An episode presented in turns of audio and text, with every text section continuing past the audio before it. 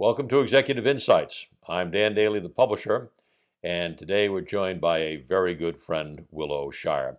But Willow is not just a friend, she's a very experienced director in small companies and large companies, and recently has been the chairman of the governance committee of a major Fortune 200 company. So we asked Willow to come join us today and discuss a subject that has been covered widely but is changing rapidly in the coming years going forward and the last couple of years looking back, and that is onboarding as it relates to new directors. Willow, let me toss the ball to you, and you're not restricted uh, by the last couple of years because I know you and I have talked uh, back over the things. When did the composition and the recruitment and the requirements on the board really start to change? It wasn't two or three years ago. The, the change started earlier on. There have been two significant changes over Okay. the last 20 years. And the first was in 2002 when Congress passed Sarbanes Oxley, Okay, right. which codified the financial responsibilities of the board and Right. required a lot more due diligence on the Right. part of audit committees and the board as a whole. And, and we started to know each other. And we did start to know each other. Absolutely. Okay, so, uh, so Sarbanes Oxley. Yep. That was okay. huge. Um, Yep. And following on the heels of Sarbanes Oxley, called SOX Right. by boards, Right. Uh, following on the heels of that is the whole emphasis on active shareholders. All right. And active shareholders are requiring uh, due diligence in any number of areas from boards of directors now. Now, active shareholders could be a large shareholder like a hedge fund or a private equity firm or an institutional investor or a very noisy handful of small investors. It can be almost any Anybody. Okay, investor right. these days. And, and I, I separate an active uh, shareholder from an activist. oh, okay, fine. uh, Um, fine. An activist. That, that might be, spend a couple of Right. seconds on that when you have a moment. Yeah. An, an active shareholder is one who cares about some issues. I mean, Okay. it may be the profitability and revenue. Right. Uh, the issue may be corporate pay. The issue might be environmental, but they care about it. Okay. They're not coming in to take over a board. They're Right. not. They don't want to make significant or spin changes. something off or but they, something, but right? they want to be heard that this is important to them as an owner of the company. okay. Okay. And they're active about it. Okay. So difference between an activist and an active shareholder. All right. So that is that has come into play. What about some of the other things that have come into play, uh, not 20 years ago, but let's say in the last five plus years? Quite a few changes have come in there that have changed the workday for the board member too. What are some of those? Well, the the fact that uh, both Sarbanes Oxley and these active shareholders have required a lot more time from the board Okay. Good point. means that Yeah. means that people are not able to sit directors are not able to sit on multiple boards anymore. Right. It was not uncommon to see a director sit on six, eight, even ten boards in the past. Wow. Um, but with the time required for Mhm. each uh, obligation, each director obligation is doubled or tripled what it used to be 20 years ago. So directors can sit on fewer. The other thing that's changed is that it used to be a criteria um, of boards for new directors to either be a CEO or have big board experience. I want to interrupt you a second, but hold that thought. I want to go back to serving on numbers of boards. So, certain certain companies uh, may have a policy that I'm not going to bring you on my board uh, if you serve on any more than three or perhaps four boards. And uh, don't certain companies say to their CEO, uh, perhaps we don't want you serving on any outside boards, but if you serve on any, it's one or two because I'm paying you a handsome Right, salary, right. and I don't expect you to spend all of your time That's on right. three or four boards. So we've got we've got a change in the company saying we don't want directors who are serving on five or six boards. We're not going to get our piece of the action. And then the company who employs the CEO saying, "Well, I'm not so sure that we want you there." And, okay, and many companies don't have their CEO sit on any boards. any boards. Their okay. own board, their commitment to their Yep. own board is Yep. so time consuming Yep. that that's enough. Well, I, I think you also mentioned uh, in, in another discussion we had that some of that comes down to, let's say, the senior vice president and the executive vice president, that you've got a big job working here. We don't want you serving on any boards. So the conflict there is well, the executive vice president, the senior vice president, is never going to train to be a director. Right. Because, uh, and I say, I don't really care about that. I, ca- I care about the job you're doing as my senior vice president or executive. So the, the, there have been changes, as you highlighted here, tremendous changes in terms of time. Right. And, and, and therefore, your candidate pool any board looking for new directors, their Right. their pool of candidates shrunk, and and it's gone to negligible right. if they're asking for Right. previous board experience Right. and they're asking for a CEO. Um, those people are Gonzo. not available. They're going to have to find a, define a different pool of candidates. And, and now, now we, we can qualify that a bit. If you're a blue chip, blue chip, you probably can get who you want. Okay, but but but even that's not that's but but you get below that. I know, no, you you, you know it better than I do. You know it better than I do. But you look at some of these major uh, Fortune 100 companies. A lot of the same players on, on some of them. All right, let's switch forward and say, okay, now this is we're, we're, we're 2001, we're 2000, uh, uh, 2022, et cetera. Now there are new requirements coming in from a regulatory standpoint, from your activists uh, that are saying we want to change the board, the composition of the board, uh, even if it could all be CEOs. That's not acceptable anymore. What are some of the changes that are being required? California legislation, uh, NASDAQ, another one, to change the board. What are some of those changes? And what are boards doing about meeting those challenges from a recruitment standpoint? Easy to say, tough to do. So let me toss you the ball on that one a bit. the the the big companies um, have been working toward a diverse board Okay. for a long time. Right? Um, the companies that are having more difficulty with that are are mid-sized and smaller companies. Okay. Are having more difficulty with diversifying their board. And diversifying may mean it Right. may mean age, regional Yeah. representation. It isn't just nationality or It's gender. just not. It's Yeah. not just. gender. We had that. uh, We we discussed that, but I think Right. that's a great point. Willow. It- It, everyone says diversity. Oh, oh, that's just this. No, diversity can be all of the things you just mentioned, and that's an important thing for our listeners and viewers to understand. That people toss that out and they don't really think enough about it. Diversity, much more than one or two items. Okay, Right. all right. I'm sorry to interrupt you, but A- and it, it, it just because you're looking for a diverse board doesn't mean you ever have to or should compromise would- on the would- quality of the I, candidate. I would agree.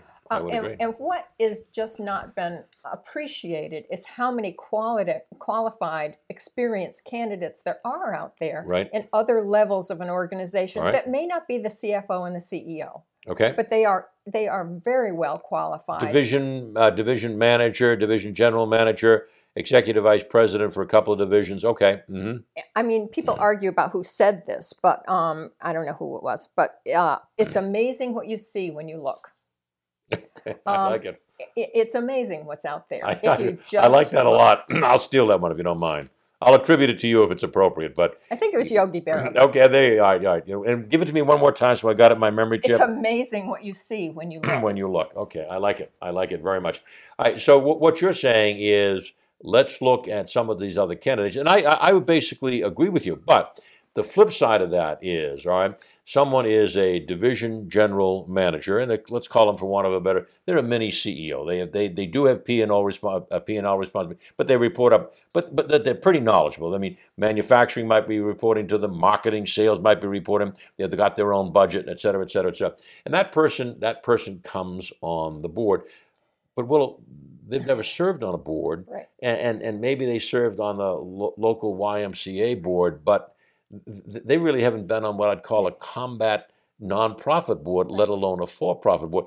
But they come on. Let's talk about the challenges of uh, that person coming on board from a an onboarding standpoint, but based on your experience, what are some of the whoops factors that can come with that thing? I mean, it is Harry, Betty, they're they're great. They were division general manager. I know them. I play golf with them all the time. They're they're really terrific. They had a lot of responsibility. Have they ever served on a board? Well, well no, they haven't. Willow Shire, put on the hat and tell me some of the whoops factors, some of the yellow flags, and how we solve some of these potential problems. Well, the problem starts with the companies having an onboarding procedure or process. Okay, all right. um, because many do not have any. When they Right. when they previously were recruiting CEOs Yep. and people with prior board experience, it was not terribly relevant or important that they had onboarding processes. Right. Um, they may do a little bit about familiarity with this company, Personality fit, that type Um, of thing. Yeah. um, but but very little formal onboarding. Okay. But now that we are recruiting more and more first-time directors, Mhm, mhm. um, onboarding becomes really critical. a good onboarding process. And and I think most companies now offer an onboarding which is an orientation to Okay. the tax the tax department and the the CFO and and tours through the operations and those kinds of things. And that's what's considered onboarding. The problem is it leaves out That, that, that really is focused entirely on you, the new director, understanding what the, business. company does and the Mhm. business. Okay. right. Hasn't really told me a heck of a lot about being a director. right. Okay. And that's the part that many um, onboarding experiences miss. They just miss that part. Okay. They make an assumption that this is a very smart person, they'll figure it out. Um, and actually, it's like um, having a fish define water. I mean, it's around them all the time. They don't even notice it, they don't even see it. Yeah. Um, and so they don't think to to orient the new Okay. director to to the culture and the atmosphere and the just the board culture. All right, let, me- let, me, let, me, let me push on that point a bit, okay? Uh, give me, uh, put a little bit of meat on, on the term culture, Culture. because I think it's critically important, and uh, too often it's just a word. Then, I, I, if you can run down, based on your experience, some of the things that the board is responsible for that this new director that this new director has never been responsible for Right. fiduciary that type of thing uh, so just just you know let's talk a little bit about culture and then then then some of the then some of the specifics Yeah. you know what what what is the difference between the reports you get uh, how do you handle them how do you conduct yourself from an interpersonal standpoint at a meeting Yeah. well i mean this person's very polite that's not what we're talking about okay Uh, and and I think there are probably three different parts of okay that. Mhm. One is behavior in the boardroom. all right Um, these people that are newly recruited Right. um, ha- are high achievers. They've accomplished wonderful things. that's why we And- that's why we brought them on board that's why we brought them on board. Right. And they're very excited to add value. They're very excited to show that the board made the right decision in selecting Mhm, them to, to mhm, join this uh, okay right cadre of, Yep, of yep, very yep. important people. Good. And so they tend to immediately overshare. They want to contribute. Uh, Okay. And they Sure. overshare sure sure about their past experiences, which right. may or may not be terribly relevant. right this is how we did it at my company Right. and you're saying Happens all the time. Happens You're saying it's not relevant, Betty Happens or Bob. Okay, right. The other problem uh, that new directors often have, and this is the biggest cause of failure in, in my experience of new directors, Mhm. is they come in thinking as managers. Yeah, And so they come in with solutions Right. and um, requirements, and they come in, Reports, and this is what I need to come know. in G- as, Data and yeah, right, uh, as managers Right. who are going to tell the CEO what to do. right, right. um, and that is diametrically opposed Right. of eh, to the to the role of a director. I, I want to insert the word that you use a lot, and I couldn't agree with it more. Listen. Listen, um, I and I tell every new director if you don't say a word in the first four or five meetings, Right. and you listen, Right. listen, and listen, you're doing the right thing. Mm-hmm, You're doing the right thing. hmm um, learning the culture, learning to ask. I think the most the, the most important skill for a director is the the ability to ask an artful question, Mm. and it's not a question that's a gotcha to Yeah, yeah. It's never that. Yeah, you had mentioned that earlier. The, the, It- this idea of, of the gotcha question has no place No place. on at the board. No it, place. it may when you're a division general manager, no place. but not at the board because you No. just alienate everybody. Right. Everybody. Yeah. Um, but the but the question that really takes the whole discussion to a much deeper, more strategic level, a very thoughtful question that Mhm. maybe we haven't we haven't discussed Mhm. before. Those and those questions are the most important role that a board can Okay. can can use. Okay. It's a very important tool. Yeah. How about the, the idea? I've been a division general manager, and I, I've made decisions. I I know where the rubber hits the. road. I've made Right. decisions, and uh, I can make them. But but a board really makes decisions. They make very important decisions regarding the strategic plan, CEO. But they make it more as a team. Well, it's always as a team. It's probably the most democratic um, Okay. unit, committee, organization So the division general manager company. has to understand this is a very different, um, well, not culture, but kind of ethos. That we make decisions, okay, after we discuss them, we debate them, we challenge them, et cetera, but we make team decisions. It isn't just the chairman making the decision No. or the lead director. No. It doesn't work that way. No. So that's it. Willow, And, uh, you, and yeah. you want to keep the discussion going until you have consensus. right, Um, that's the ideal. It Right. doesn't always happen. yeah, right, Um, there are some people who dissent in the right, end. right. But if you discuss something long enough and thoughtfully enough, Right. you should be able to reach a consensus that everybody says, you know, I can support this. Mhm. Well, um, in, in the last couple of minutes we have here, let's talk about very uh, briefly, because you've done it. I know you've done it. Recognizing when you've got a problem. Okay, what are some of the yellow or red flags that come up, and what do you or who does something about that? You just can't have this thing Yeah. eat away at the board because you'll do damage to the board, and you'll do it relatively quickly. Eh, You, you, do, you can do damage to the board, but and it's also not good for the director who does not fit in. Got it. Um, and there are two ways that you go about solving this. Right. Um, it, it, it is good companies have feedback, provide feedback, Right, right. provide director appraisals. Yep. Um, and they can be they can be confidential. There's any number of ways you can you can undertake this. Yep. But the director gets feedback that what he or she is doing is not helpful in these dimensions. Mm-hmm.